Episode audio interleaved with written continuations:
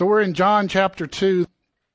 We're looking at this passage where Jesus goes into the temple and upsets the apple cart is just the most simplest way to say it. So we'll start with reading this passage and then we'll take a look at it. Starting in John chapter 2 verse 13. The Passover of the Jews was at hand and Jesus went up to Jerusalem. In the temple he found those who were selling oxen and sheep and pigeons and the money changers sitting there. And making a whip of cords, he drove them all out of the temple with the sheep and oxen. And he poured out the coins of the money changers and overturned their tables. And he told those who sold the pigeons, take these things away. Do not make my father's house a house of trade. His disciples remembered that it was written, zeal for the house of the Lord will consume me.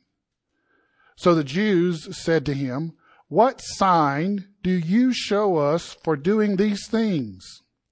And Jesus answered them, Destroy this temple, and in three days I will raise it up. The Jews then said to him, It has taken 46 years to build this temple, and you will raise it up in three days? But he was speaking about the temple of his body. When therefore he was raised from the dead, his disciples remembered that he had said this, and they believed the scriptures and the word that Jesus had spoken. Now, when he was in Jerusalem at the Passover feast, many believed in his name, and when they saw the signs that he was doing. But Jesus, on his part, did not entrust himself to them because he knew all people and needed no one to bear witness about man, for he himself knew what was in man. Let's pray. Lord, thank you for the mercy of your goodness that you give us your word to show us, to guide us, to instruct us, and to protect us. And I pray, Lord, this morning that you would open up your word this morning and, and reveal it to us with our eyes and our ears so that we would see what it is you've called us to and what you've called us away from. That we would hear your true voice, not a false voice. And Father, I pray specifically that as you move through the power of your Holy Spirit this morning in the proclamation of your word, that you would fill my mouth with the very words that you have spoken and chosen for all of us to hear and that through them we might be saved, we might be redeemed, we might be reconciled, and we might know joy in its fullest. We ask it, Lord, in Jesus' holy name. Amen. So, I mean, this is kind of a big passage, right? And it's got all this stuff happening going on here. I mean, and for those of us who are used to the meek and mild Jesus, this is an uncomfortable kind of Jesus. I mean, he got a little bit violent. Let's just, I mean, let's just, there's no way around it. He goes in and he's taking a whip and he's driving the animals with a whip out of the temple area and he's kicking the tables over that the money changers are using and he's dumping their money out on the ground. I mean, this is, this is a rough and tough, you know, let's rumble Jesus that shows up here in John chapter 3. And what's really stunning is like, like, like, well, can we kind of like, this is an uncomfortable Jesus. Can't we just sort of like, you know, push this story off to the side a little bit? No, it's in all four gospels. I mean, there's really only a handful of events that show up in all four gospels. And this is one of them. So it obviously has to be pretty important or else it wouldn't show up in all four. And in fact, each one has a slightly different perspective and Luke probably gives us the, the most fullest and completest picture of what happens there. And then the very begin with, we have this whole question of, so when did this even happen? Because John puts it right up here at the very beginning of Jesus' public ministry. It sounds like it's within like a two or three days of the wedding in Cana they go to Jerusalem for the Passover feast. That's the way it reads. But yet when we read the other three gospels, it shows this event occurring at the end of Jesus' life, just before his crucifixion, on the Monday before he's crucified. So, which is it? Did it happen early? Did it happen late? Were there two? What's going on? Well, there's a lot of debate, and everybody has to eventually pick a side, or pick a choice, rather. And so after, you know, trying to reconcile all the pieces, I come to the conclusion that the synoptic gospels of Matthew, Mark, and Luke record it correctly, that there's, first off, that there's just one, there's not two cleansing of the temples, and that Matthew, Mark, and Luke record it chronologically as it occurs there at the end of Jesus' life, right on that Monday before he's crucified. And this was, in fact, it was the last straw for the religious leaders in Jerusalem. Like, we can't put up with this guy anymore. Somebody has to do something about this Nazarene before he just messes everything up. I mean, we're lucky the Romans didn't come running out of the temple with their swords and spears after he creates a ruckus like that. But then, okay, so if that's the true, then why does John place it here at the beginning of Jesus' public ministry? Well, that's no easy thing to reconcile either, but I come to the place that John does this at the beginning because he's his whole gospel is a thematic gospel. It's not a chronological narrative like Matthew, Mark, and Luke. And, and so John puts it up here at the beginning as part of his theme, not as part of the historical chronological order in which things occur. He's here at the front because this is about Jesus' purpose and mission. The restoration of true worship to God and man's relationship with God.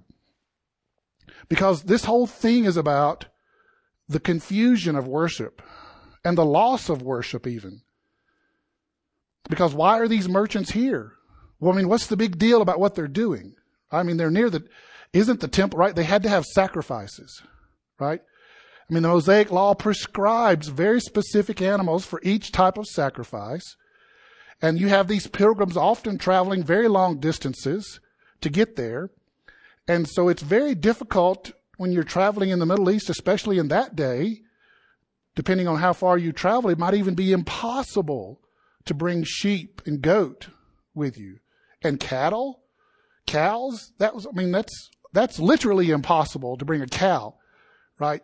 How, Ken knows, Ken's raised a lot of cows.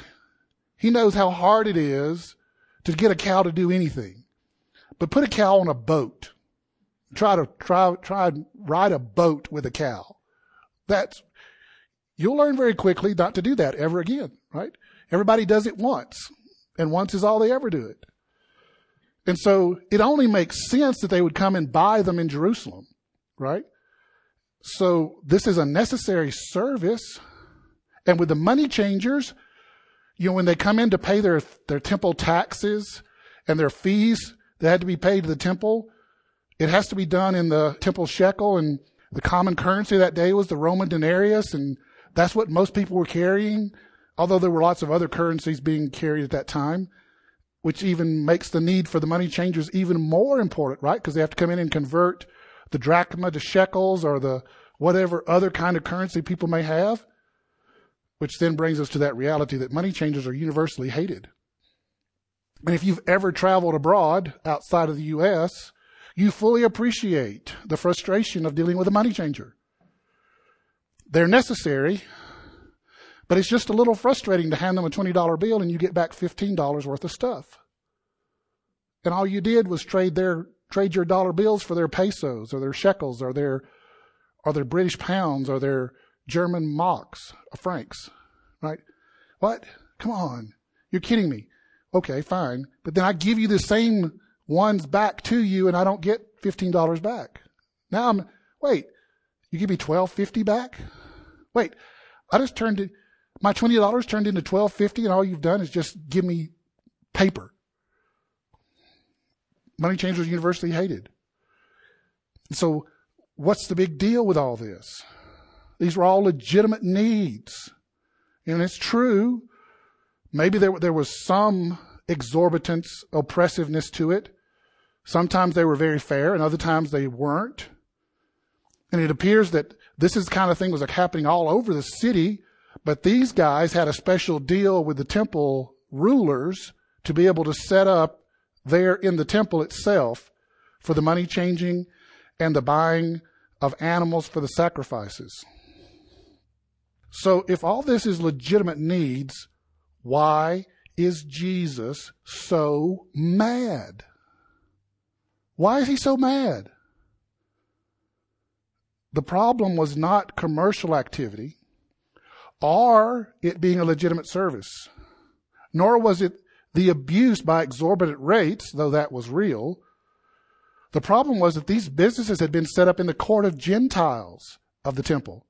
The temple's leaders had allowed these business owners to set up in the place, the only place where the Gentiles could go to worship the one true and living God.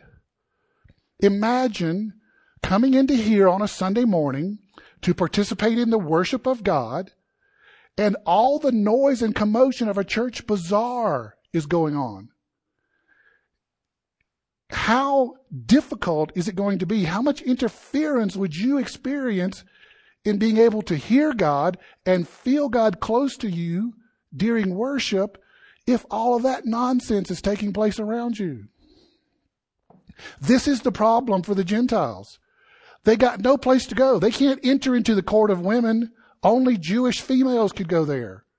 They can't go there. This is, this room that they're in is the only one they can be in to worship God. And you got all this money changing and all these sheep and goats and bleating of animals, bleating of sheep and goats. So you begin to understand why Jesus was frustrated with them. But wait a minute, they're stinking Gentiles. Who cares about them? That was part of the problem. The Jews just didn't care that they were Gentiles. They're stinking Gentiles. Who cares about them? Jesus cares. Jesus cares about these Gentiles that have come to worship his Father. And so, in his anger at what's happening, he does this violent act of chasing out the animals with whips, with a whip, and overturning the tables and scattering the money all over the floor and creating this ruckus and this commotion to get this mess out of here. But also, understanding part of his anger comes from the quotes that he uses. Here, in the Gospel of John, he quotes from Isaiah 56, verse 7. Why have you made, this will be my house, will be a house of prayer. But then he also, in Luke, records that he quotes from Jeremiah chapter 7. And so when we look at these two, turning your Bibles backwards to Isaiah chapter 56, See, the whole first half of the chapter 56 in Isaiah is about God restoring the disenfranchised in the Jewish society.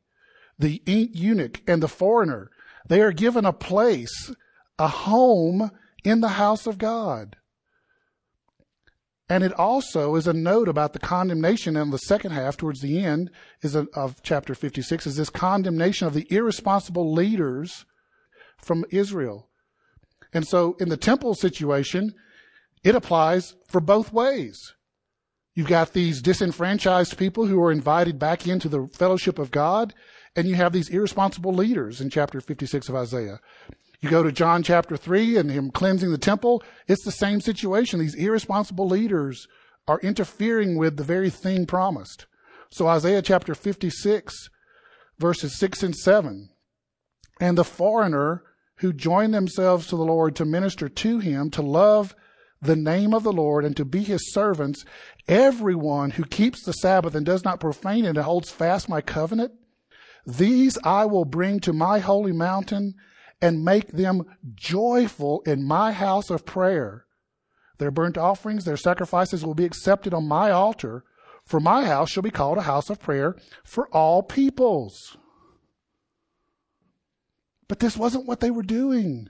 This isn't what the Jewish temple leaders were letting them do. They, they were there, yeah, they were physically in the room, but they couldn't really accomplish true worship. Not under these circumstances. I mean, you can feel it. I mean, if you, when you try to imagine, create this picture in your mind, it's easy to start to feel the sense of displacement, the sense of being devalued and diminished and like we don't matter and our attempts to worship God don't matter to these people. They're the disenfranchised of Jesus' day. But then Jesus also quotes in the book of Luke, Jeremiah chapter 7. So turning your Bibles to the book of Jeremiah to chapter 7. We're going to read the first 15 verses. And verse 11, 711 of Jeremiah is the one that Jesus quotes in reference to this act of disruption in the temple. But I want you to hear everything he says in the first 15 verses. Jeremiah chapter 7 verse 1. The word that came to Jeremiah from the Lord, stand in the gate of the Lord's house and proclaim there this word and say, Hear the word of the Lord, all you men of Judah, who enter these gates to worship the Lord. Thus says the Lord of hosts, the God of Israel. Amend your ways and your deeds, and I will let you dwell in this place. Do not trust in these deceptive words. This is the temple of the Lord, and the temple of the Lord, the temple of the Lord. For if you truly amend your ways and your deeds, and if you truly execute justice one with another, if you do not oppress the sojourner, the fatherless, or the widow, or shed innocent blood in this place, and if you do not go after other gods to your own harm, then I will let you dwell in this place, in the land that I gave of old to your fathers forever. Behold, you trust in deceptive words to no avail. Will you steal, murder, commit adultery, swear falsely, make offerings to Baal, and go after other gods that you have not known? and then come and stand before me in this house, which is called by my name, and say, We are delivered, only to go on doing all these abominations? Has this house, which is called by my name, become a den of robbers in your eyes? Behold, I myself have seen it, declares the Lord. Go now to my place in Shiloh, where I made my name dwell at first See what I did to it because of the evil of my people Israel. And now, because you have done all these things, declares the Lord, and when I spoke to you persistently, you did not listen. When I called you, you did not answer. Therefore, I will do to the house that is called by my name and in which you trust, and to the place that I give to you and to your fathers as I did to Shiloh.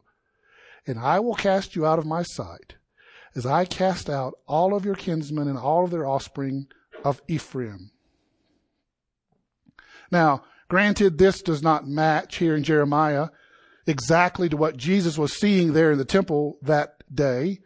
However, the robbery part matches. See, the merchants, the false shepherds of Israel, they were robbing the people financially in the temple courts of the Gentiles.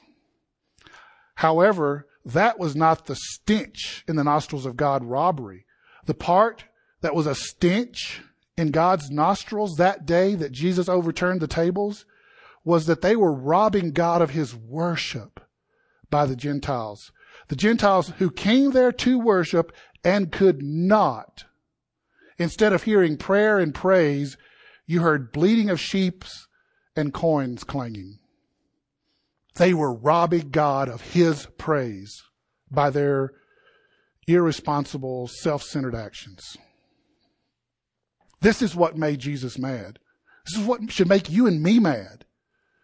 When people who come in genuine desires to worship God are prevented from doing it because of worthless men and women who, who just want to advance their own agenda at the expense of true worship of God. That's robbing God of worship. It should be offensive to us like it is to Him. Now, granted, we, we're never going to execute righteousness in the same good way that Jesus did. And oftentimes we should refrain from violent actions. But it should make us angry when genuine worshipers are prevented and God is robbed of his worship because of another man's agenda. And then we come back to the Gospel of John here in chapter 2, starting in verse 18. And so the Jews said to him, What sign do you show us for doing these things? Jesus' authority is immediately questioned when he does this. I think it's really fascinating. The temple rulers challenged Jesus for upsetting the apple cart. Who gave you the authority to do this? Who gave you the authority to run all these moneymakers out of the court of the Gentiles? Don't you think it's interesting? They didn't challenge what he did. They didn't question what he did. They questioned his authority to do it. It's like they don't even, it's like they've been caught, right? And they don't want to acknowledge that they were caught doing something wrong. So they try to shift the blame and say, well, who gave you the authority to do this? They didn't ask themselves, are we actually doing this? Are we actually interfering with the worship of God? They just challenged Jesus on his authority to do it. And what sign will you give us, right? This sign they keep asking for. The rulers want a sign that shows Jesus is who he is claiming to be. To have the authority to not just cleanse the court, but the authority to call this his father's house. That really ticks them off. It's bad enough that you're messing with our stuff, Jesus, but you're actually calling this your father's house. You say God is your father. Who do you think you are? If you don't know, we'll tell you who you are not is the unsaid statement in their question. Right? Sometimes it's not the question, but the assumption behind the question. That's the most shocking and stunning. Who do you think you are? If you don't know, we'll tell you who you are. Not. Then Jesus gives them a sign answer, right? As usual, the Jewish leaders just don't get it. They can't imagine that Jesus is the temple. In fact, the great I am is standing in front of them and they can't see it. The temple is literally Jesus' house and now the owner of the house stands in front of them and they can't see it. Who gives you the authority to do this? It's my house. That's what gives me the authority to do it. It's my house. And if I decide these people don't belong here, they're going to leave because it's my house. That's what Jesus is trying to tell them. They can't see it. They, they see Jesus as the usurper of their house when they are the usurpers of his house. They are the ones who have set themselves up over his household without his permission. And when he challenges them on this lack of authority they have to even be there doing what they're doing, they pretend like he's the one that doesn't have the authority to be there. And then John ends this passage with this statement about Jesus knows what's in a man's heart. John tells us that many people believed in Jesus, but Jesus didn't entrust himself to them. Wait a minute. Aren't you here to get a lot of followers, Jesus? I mean, I thought that's the, I thought, I thought that's the reason you're being a rabbi and a teacher is to get a following of disciples. Isn't this a good thing that people follow you? But Jesus knew what was in their hearts. Jesus understood that the people wanted a liberator, not a savior. And so it is today. Most of the world, even today, and in our honest moments, we will have to admit, even ourselves at times, want the Jesus who meets their needs but not the Jesus who saves them from their sin and restores their relationship with God. Having intimacy with you, God, is sweet, but I really would like a new car first. And all of this whole thing just raises some serious questions. Questions which are just unavoidable in our current historical context and cultural context. Is Jesus a revolutionary? Is Jesus is he an avenger of the people? Is Jesus a social justice warrior? Is he really that? I mean, look at all he's doing here. I mean, look, look at both Isaiah and Jeremiah passages. He quotes from both of them clearly command social justice and social justice activity from the followers of Yahweh. Doesn't Jesus fight for the oppressed in society? Shouldn't we? Yes, but not as many would have us believe. There is a abomination called liberation theology. It's a counterfeit of the gospel that has taken root throughout our society and in fact throughout the whole earth. Liberation theology was coined and defined by a Latin American Catholic priest by the name of Gustavo Gutierrez in the late 70s and early 80s, and it has developed into many branches in modern society. You have Latin American theology, and you have African American theology, and feminist theology, and black theology. You have all these theologies that develop that are people centered, that are, that are ethnic centered, that are gender centered. But they never bother talking about Jesus. That's odd. In fact, the basis of liberation theology is that it's not enough to support the oppressed. One must be committed to social movements, even revolutions, dedicated to overturning the structures of society. Look, if you're going to follow Jesus, you got to be a radical. You got to overturn everything that is oppressive. And it all sounds believable, right? Because every lie has to have enough truth in it to be believable, or it's not believable. And they include just enough truth. But when you start digging through liberation theology and start peeling back the layers, and by the way, much of the feminism that we see in Christianity today is a byproduct of liberation theology. It adopts the Marxism as its basis and philosophical underpinning to support the radical revolution and justify the means to accomplish it. The, the, the problem with liberation theology is not that they want to liberate the oppressed. That's not the problem. The problem is that the act and movement of liberation of the oppressed is salvific. You save yourself by liberating the oppressed by your social justice works, you are saved. That is an abomination. It is a lie from the pit of hell. It's not individuals coming to the Bible and coming to Jesus sincerely looking to find out who he really is and what he has to say it's a bunch of Marxists coming to the Bible looking for justification for their Marxism and taking Jesus and turning him into the revolutionary they want him to be instead of the savior that he is. Well, this idea that you save yourself by your social justice works, that's offensive enough in itself. But the real stench in the nostrils of liberation theology is it completely dismisses the miraculous birth, death, and resurrection of Jesus.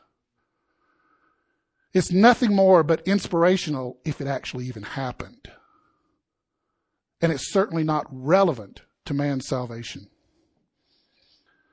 The church does not exist for Jesus Christ, but the church exists to serve the world. Do you understand that? For liberation theologists, the church's only purpose has nothing to do with Jesus. Its only purpose is to serve the world. And sadly, many in the social justice movement have embraced this.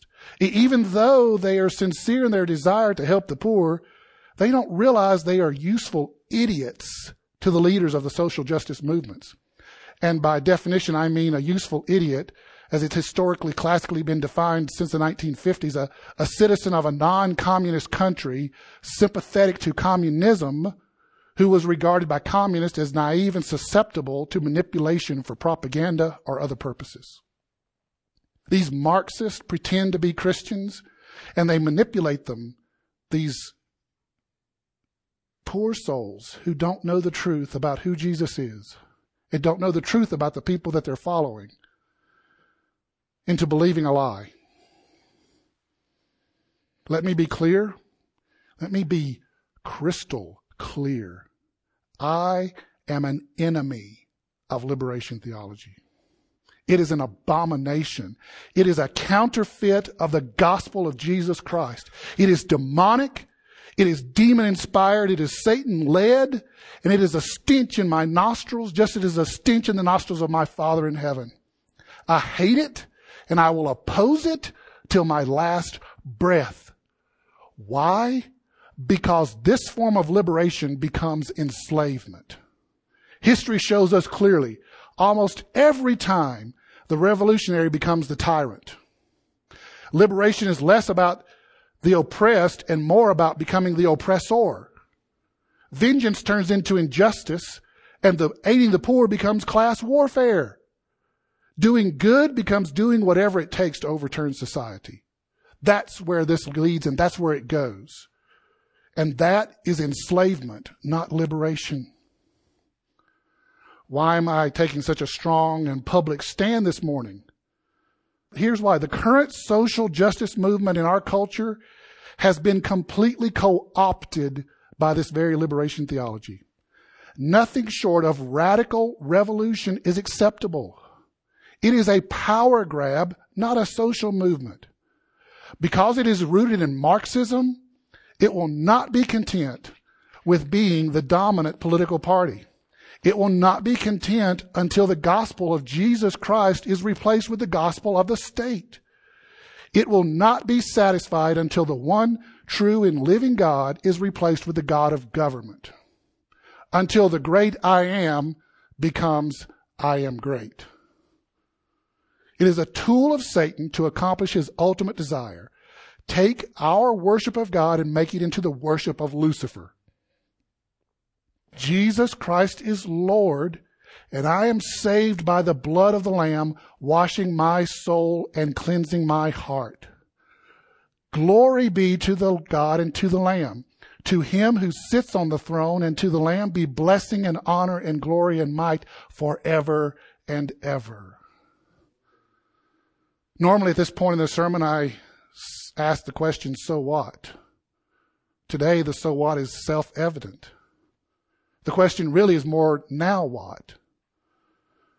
First, we cannot let our desires, wishes, and preferences interfere with the worship of God.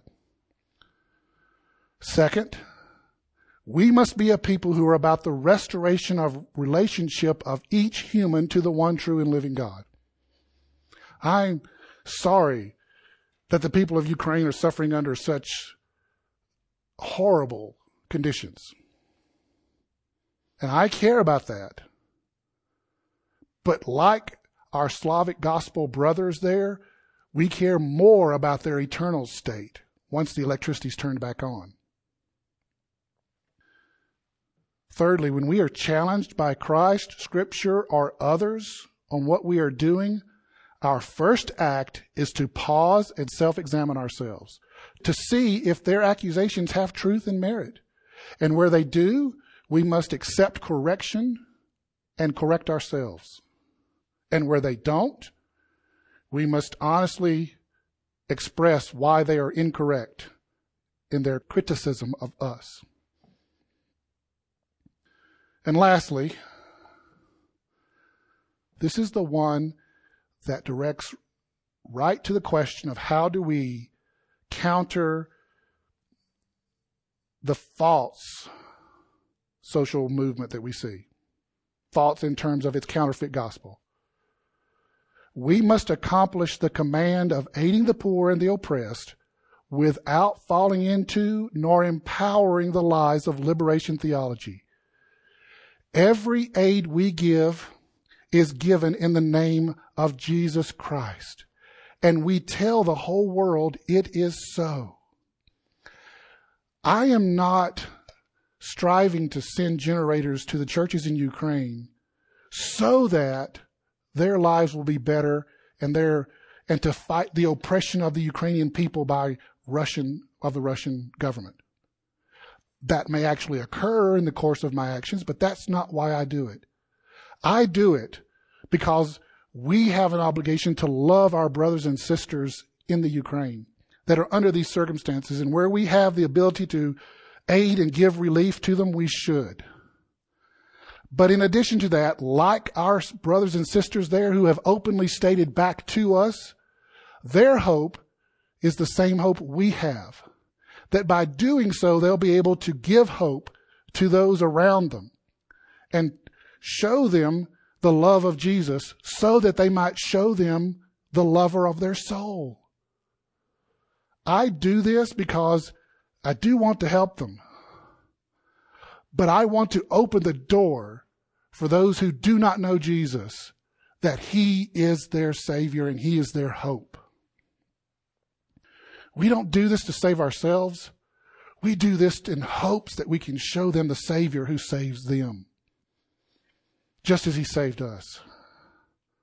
I, we do this because loving Jesus, loving them, is doing that, is helping the oppressed, helping the poor in their times of distress, so that it opens the door to sharing the gospel of Jesus Christ. Because they can't save themselves. The social justice movement will tell them look, if you help yourself by helping others, you save yourself. That's a lie from the pit of hell. You will not save yourself through any work and action of ourselves. We are only saved and liberated by the blood of Jesus and his giving work on the cross. That and that alone will save us. That and that alone will bring us joy and peace and contentment and satisfaction. To know the great I am as our Father. What more can I give the person in the direst of hopelessness than the hope of knowing the great I am as their Father? That's what we must do. Let's pray. Lord, thank you for your mercies to give us this hope, this blessed assurance and hope that Jesus is mine and we are his. Thank you for the blessing of knowing the great I am as our Heavenly Father who loves us and cares for us, who is receiving our worship and praise with joy and delight, and that our joy and delight can well up from the center of our souls through the joy of knowing you. I pray, Father, that you would empower us with the strength to stand against the lies and the counterfeit gospels that give hope to people that is not real hope. It will be a false hope that leaves them empty. It's a promise that will never be fulfilled. Give us the courage to stand against those counterfeit gospels and to give the real gospel, the one that keeps his promises, and the promises are real and they are realized. Father, give us the strength, the courage, the fortitude, and the presence of your Holy Spirit to do all of this. In Jesus' holy name we ask it. Amen.